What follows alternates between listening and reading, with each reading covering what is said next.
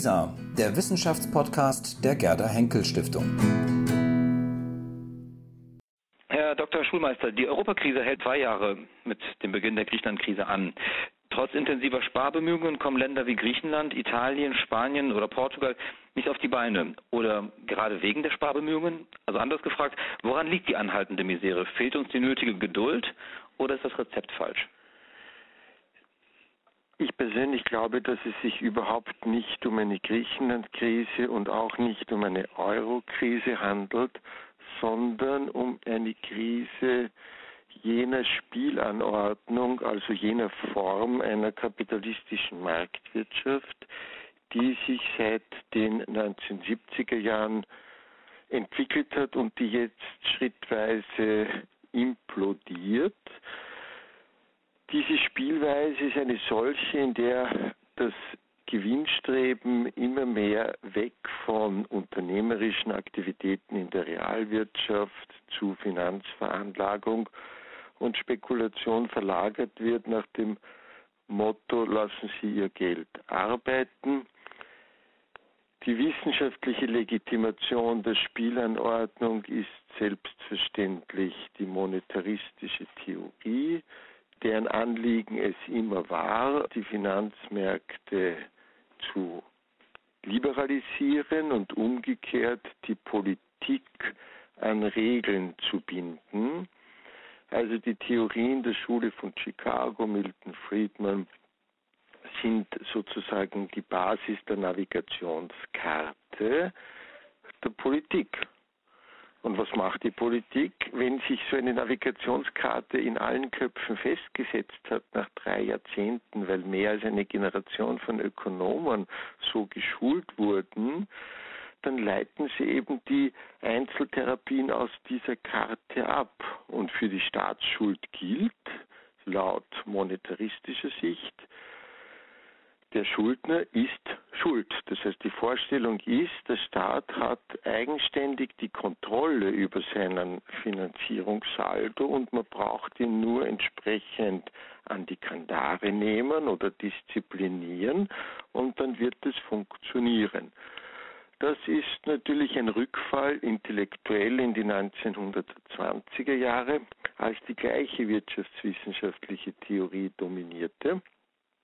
Und dazwischen gab es Ökonomen, die gezeigt haben, dass das leider so einfach nicht funktioniert, weil der Finanzierungssaldo, also Budgetdefizit oder Überschuss eines Sektors des Staates natürlich in einer Interaktion mit den anderen Sektoren steht. Und nur dann im Wesentlichen, wenn der Unternehmenssektor bereit ist, sein Defizit auszuweiten, kann der Staat sein Defizit reduzieren, ohne dass die Wirtschaft schrumpft. Das war eben die Erfahrung der Sparpolitik des Herrn Brüning, der Sparpolitik des amerikanischen Präsidenten Hoover und eben ihre theoretische Aufarbeitung in der Prosperitätsphase der Nachkriegszeit, 50er, 60er Jahre, war es selbstverständlich für Ökonomen, dass diese Zusammenhänge nicht nur begriffen wurden, sondern sogar noch vertieft wurden, insbesondere durch den wahrscheinlich originellsten deutschen Ökonomen der Nachkriegszeit, Wolfgang Stützl, der eben schon in den 50er Jahren ein wirklich lesenswertes Buch, ich glaube so als eine Habilitation schrieb, eben die Salden Mechanik, also die Interaktion der verschiedenen Sektoren. Das alles hat man vergessen, weil es auch nicht mehr unterrichtet wird seit 30 Jahren und daher äh, gehen wir jetzt wieder in eine Depression. Das heißt, es handelt sich ja bei einer Systemkrise darum, dass das Alte nicht mehr funktioniert, aber das Neue noch nicht gefunden ist, weil das Neue wird nicht eine Rückkehr zum Keynesianismus der 50er Jahre sein. Das funktioniert so einfach auch wieder nicht. Ja. Also lautet meine Antwort auf den Punkt gebracht, die Navigationskarte, an der sich im Wesentlichen alle Eliten orientieren und zwar unabhängig von Parteien. Das ist sehr wichtig, ja, weil der Begriff Eliten ist zwar schwammig, aber meint sozusagen die, die oben sind, ja, Chefredakteure und, und Universitätsprofessoren, Experten, Sachverständige, Regierungen. Im Wesentlichen orientieren sie sich an dieser äh, sage ich einmal, neoliberalen, marktliberalen Navigationskarte und die ist im Ganzen falsch. Die ist sozusagen nicht zu retten.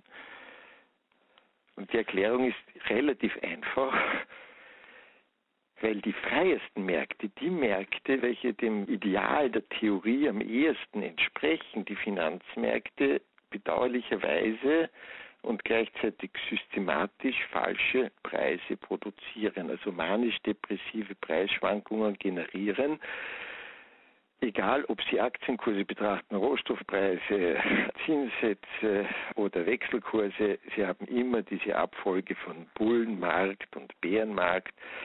Und da ich ein bisschen ungewöhnlicher Ökonom bin, weil ich seit 25 Jahren Feldforschung betreibe, also ich sitze in Trading Rooms, ich beobachte die Trader, ich spreche mit ihnen, weiß ich, dass das ihre Wahrnehmung der Welt ist. Woran liegt das denn? Der britische Politikwissenschaftler Colin Crouch hat ja ein Buch geschrieben, Das befremdliche Überleben des Neoliberalismus. Sie bezeichnen ja auch diese Navigationskarte oder die Navigation, die vorgegeben ist, als eine neoliberale.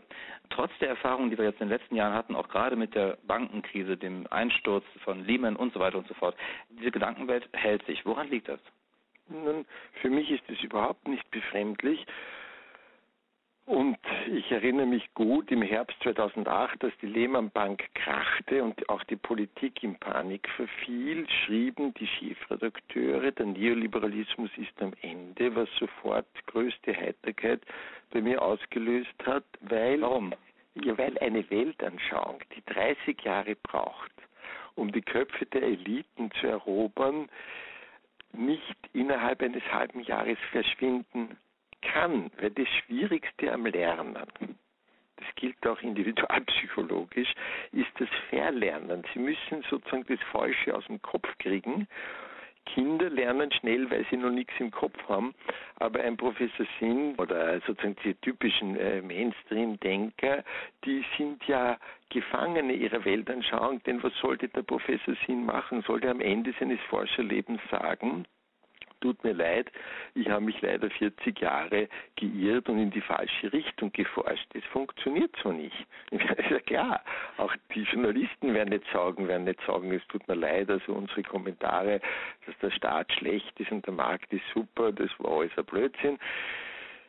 Das mag ja vielleicht für gewisse Wissenschaftler gelten oder auch für Journalisten, aber gehen wir davon aus, dass die Menschen sozusagen auch aus Erfahrung lernen und nein, ein Politiker sozusagen auch sagen könnte, nein, das haben wir jetzt eingesehen, das ist schiefgegangen, wir müssen umdenken. Warum passiert das nicht? Ja, weil es eben nicht seine Erfahrung ist, weil selektive Wahrnehmung ja nichts anderes bedeutet, als dass man die Realität so betrachtet und interpretiert, dass das eigene Weltbild bewahrt bleibt. Also wurde zum Beispiel Griechenland sofort zum Sündenbock, weil es die ideale Erleichterung war, ein Staat, nicht, das passt zum Weltbild, der Staat ist schuld. B, er hat auch noch geschummelt und so sozusagen falsche Zahlen geliefert. Also hat man schnell die Finanzmarktkrise, Krise der Märkte, zu einer Krise des äh, bösen Griechenlands umgedeutet. Ich finde da nichts Schlimmes dran. Es entspricht sozusagen der Notlage von Menschen, deren Weltanschauung offensichtlich nicht mehr wirklichen Halt liefert. Das heißt, der Zweifel das ist ja so ein psychologisch interessantes Phänomen. Der Zweifel hat sich ja erhoben. Also auch die Herren Journalisten schreiben schon ein bisschen anders.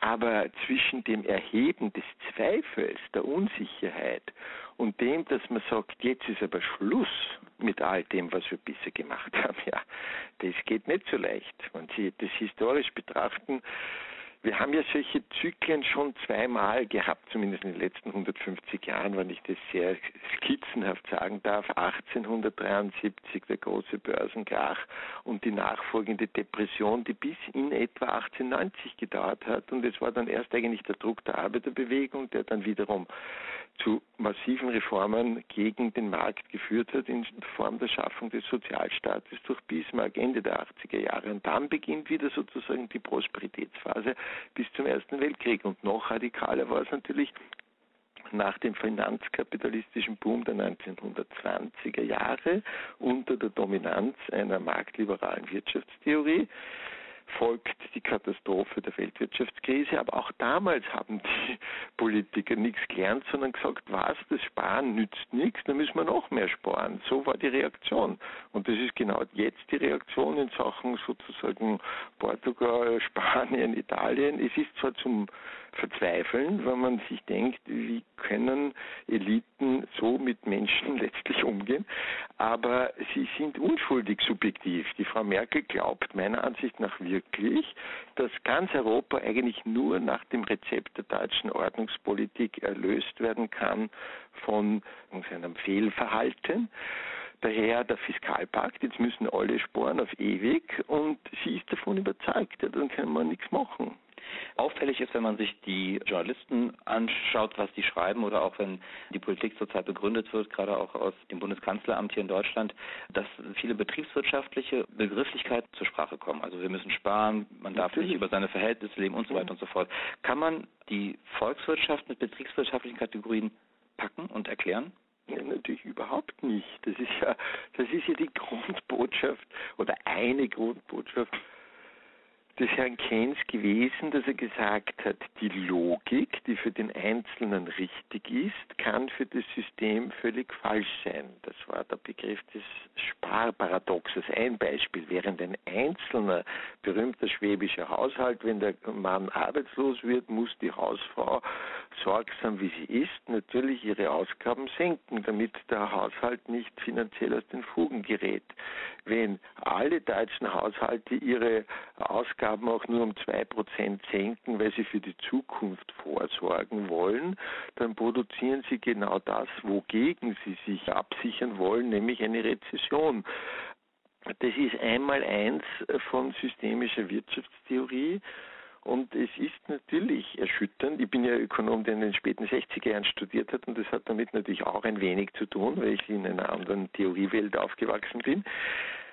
Aber das Problem der herrschenden Theorie ist, dass sie ein komplexes System ist, wo alles von allem abhängt, allgemeine Gleichgewichtstheorie. Und wenn auch nur ein Markt systematisch nicht funktioniert, funktioniert alles nicht und sind auch alle politischen Schlussfolgerungen falsch. Also es reicht völlig, wenn man zeigt, die Finanzmärkte produzieren manisch-depressive Schwankungen dann sind alle Schlussfolgerungen nach der Logik der Theorie, dass der Staat sparen muss, bla bla bla, ist es alles hinfällig.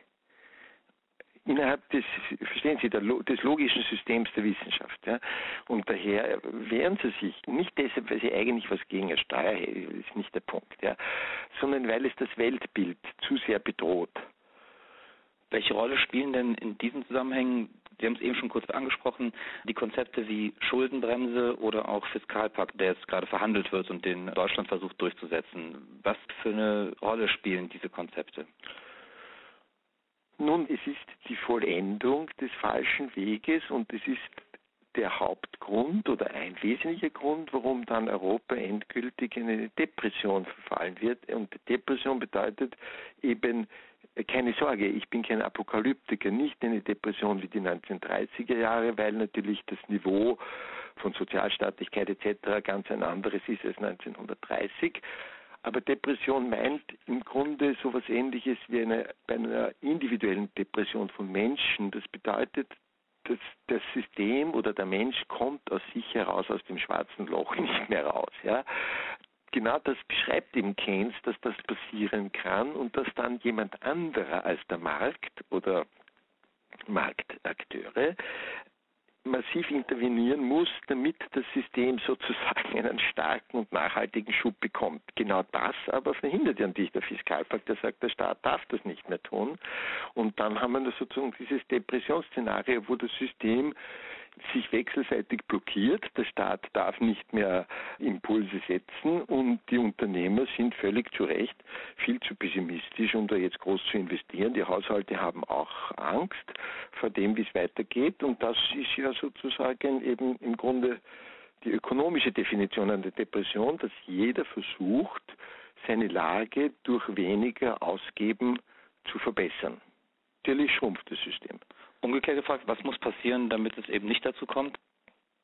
Ja, das Entscheidende ist eigentlich das Nachdenken und Bilanz ziehen. Es gibt ja viele Leute, die gerade jetzt in der Krise hektische Reformvorschläge machen. Das muss man machen, Eurobonds und das und das und das.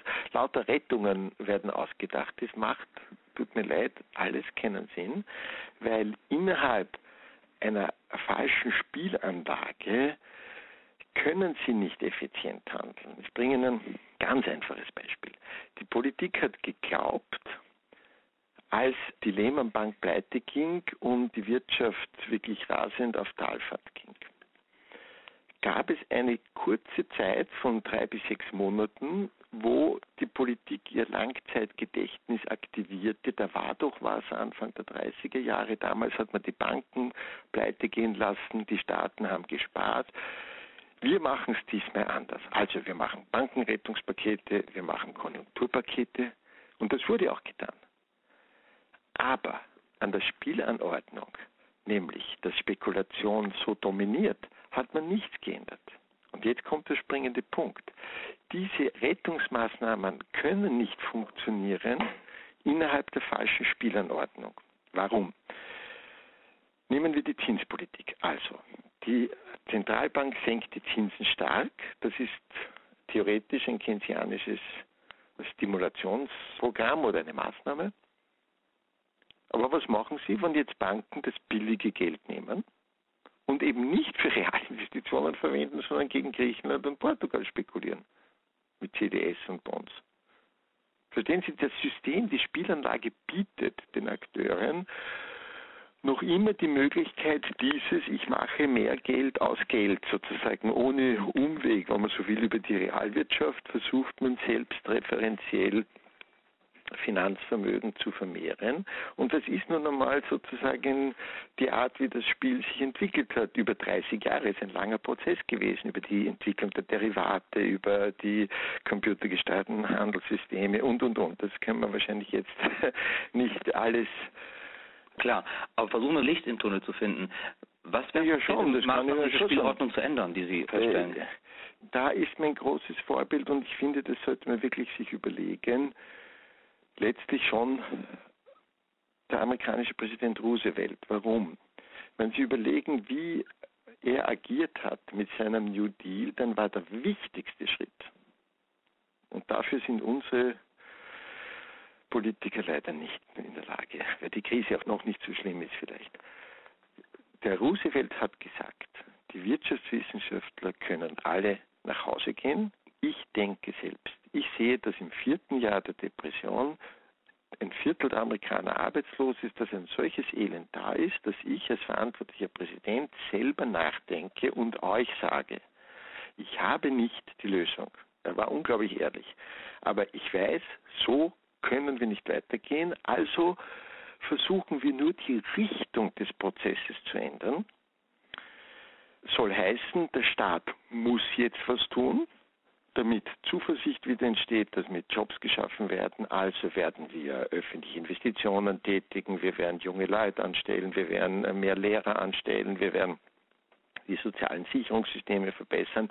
Es war ein Gesamtplan, relativ ohne Theorie, nicht? Weil die Theorie von Keynes, die wurde erst drei Jahre später nachgereicht gewissermaßen, getragen von einem anteilnehmenden Denken, das liebe ich an dem Roosevelt, dem waren die Menschen einfach nicht wurscht, in ihrer Konkretheit nämlich. Ja, der Mann war ja Millionärssohn und stammte aus der allerhöchsten Oberschicht. Aber er war jemand, dem die Leute nicht wurscht waren oder nicht egal waren. Und dieses anteilnehmende Denken ist sehr nützlich in schweren Krisen, weil dadurch die größten Blödheiten verhindert werden. Nicht ein Mensch, der, wenn er über Arbeitslosigkeit nachdenkt, irgendwo auf einer hinteren Ebene auch ein bisschen die Arbeitslosen mitdenkt und ihre Situation, der kommt gar nicht auf die dumme Idee zu sagen, wir müssen die Löhne kürzen. Nicht, weil er sieht gleich, hoppla, das ist so vielleicht nicht das Richtige. Während wenn Sie im abstrakten mathematischen Modell denken, dann ist das für Sie schon eine technische Geschichte, nicht? Und innerhalb einer bestimmten Modelllogik ist das ja auch richtig, aber leider ist die Modelllogik nicht richtig. Das heißt, dieses Konzept des New Deal hat mich beeindruckt und ich darf ja sagen, Sie werden das vielleicht gar nicht wissen, aber ich habe ja vor zwei Jahren so ein Büchlein geschrieben. Nicht?